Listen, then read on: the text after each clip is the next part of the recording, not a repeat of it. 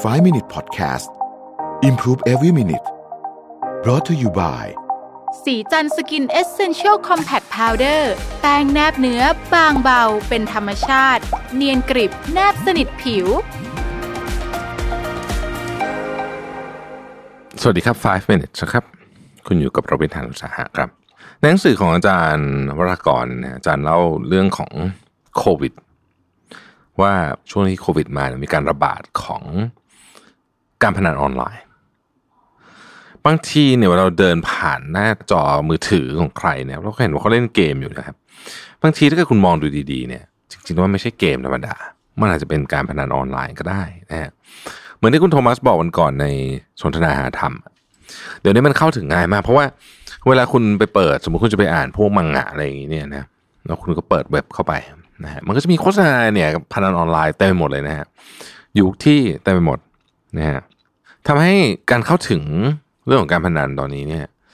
มันง่ายมากขึ้นและที่น่ากลัวที่สุดก็คือมาเข้าถึงเด็กและเยาวชน สมัยก่อนที่เป็นบ่อนแบบบ่อนจริง ๆ เนี่ยนะครับ คือโอเคแหละ คนส่วนใหญ่เขาก็รู้แหละว่าไปเล่นที่ไหน แต่ว่ายังน้อยที่สุดเนี่ยนะฮะเด็กและเยาวชนเนี่ยก็ยังเข้าไปถึงยากคำว่าเด็กของผมนี่คือแบบเก้าขวบแปดขวบอะไรแบบนี้นะฮะเขาจะไปเล่นบ่อนที่ผู้ใหญ่เล่นคงจะ คงจะลำบากแม้ว่าจะเป็นบ่อนผิดกฎหมายก็ตามเนี่ย แต่ว่าก็คงจะไม่ได้สะดวกสบายเหมือนที่มือถือนะครับ ดังนั้นเรื่องนี้จึงเป็นภัยคุกคามระดับชาติเลยทีเดียวนะฮะข้อมูลจากสสส ระบุว่า การพนันออนไลน์โดยทั่วไปไม่แตกต่างจากการเล่นพนันในบ่อนคาสิโนนะครับ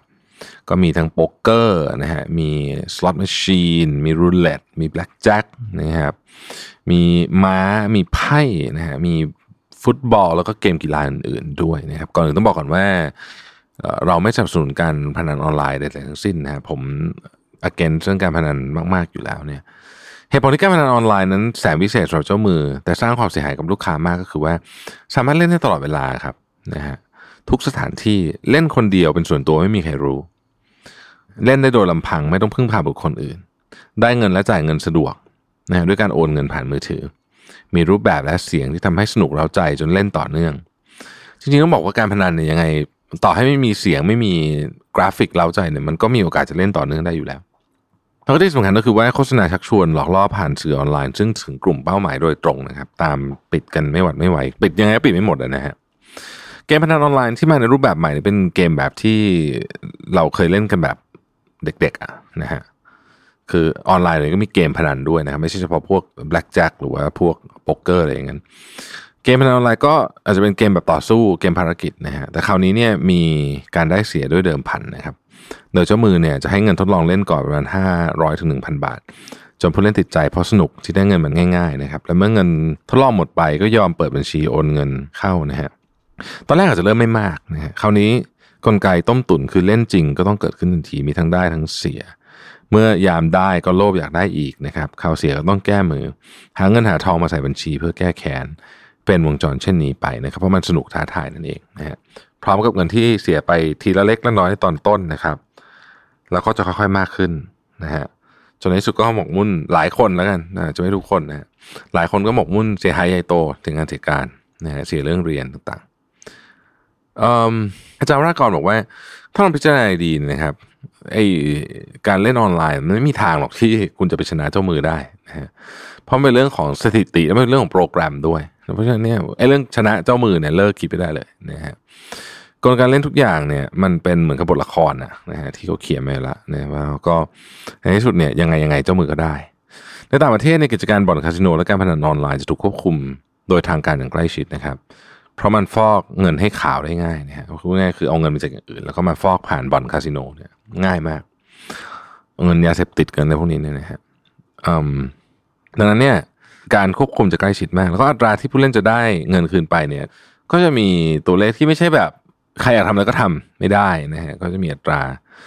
พอสมควรแต่อย่างไรก็ดีนะบ่อนก็ยังกำไรอยู่ดีนะครับต่อให้มีทางการควบคุมยังไงบ่อนก็กำไรอยู่ดี เจ้ามือก็ชนะอยู่ดีนะฮะมันเป็นมันเป็นสถิติอะครับมันไม่ได้มีอะไร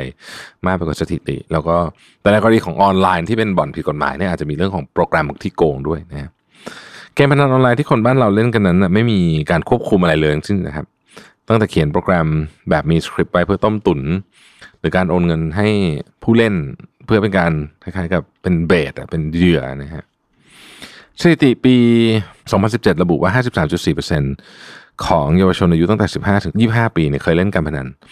68.1%ของจำนวนเหล่านี้เคยเล่นการพนันมากกว่าหนึ่งประเภทนะครับ อายุที่ต่ำสุดคือชาย 7 ปีหญิง 10 ปีนะฮะอายุเฉลี่ยของการเล่นการพนันคือ 17 ปีในผู้ชาย 18 ปีในผู้หญิงนะครับ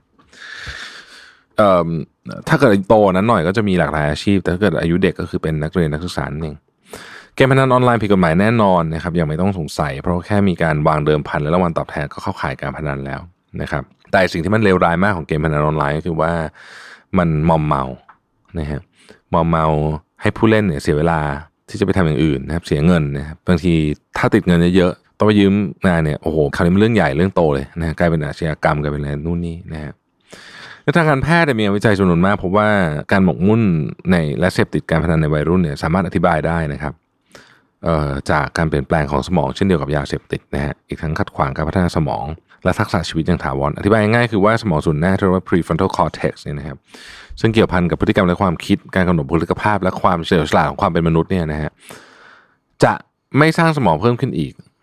ไม่เกิดการพัฒนาอย่างถาวรจนกระทั่งส่งผลต่อความคิดและพฤติกรรมที่บกพร่องติดตัวไปตลอดชีวิต ผลพวงจากการหมกมุ่นและการติดพนันคือความสามารถในการตัดสินใจที่ลดลง เสี่ยงต่อโรคจิตเวชมีพฤติกรรมในการใช้เงินมือเติบ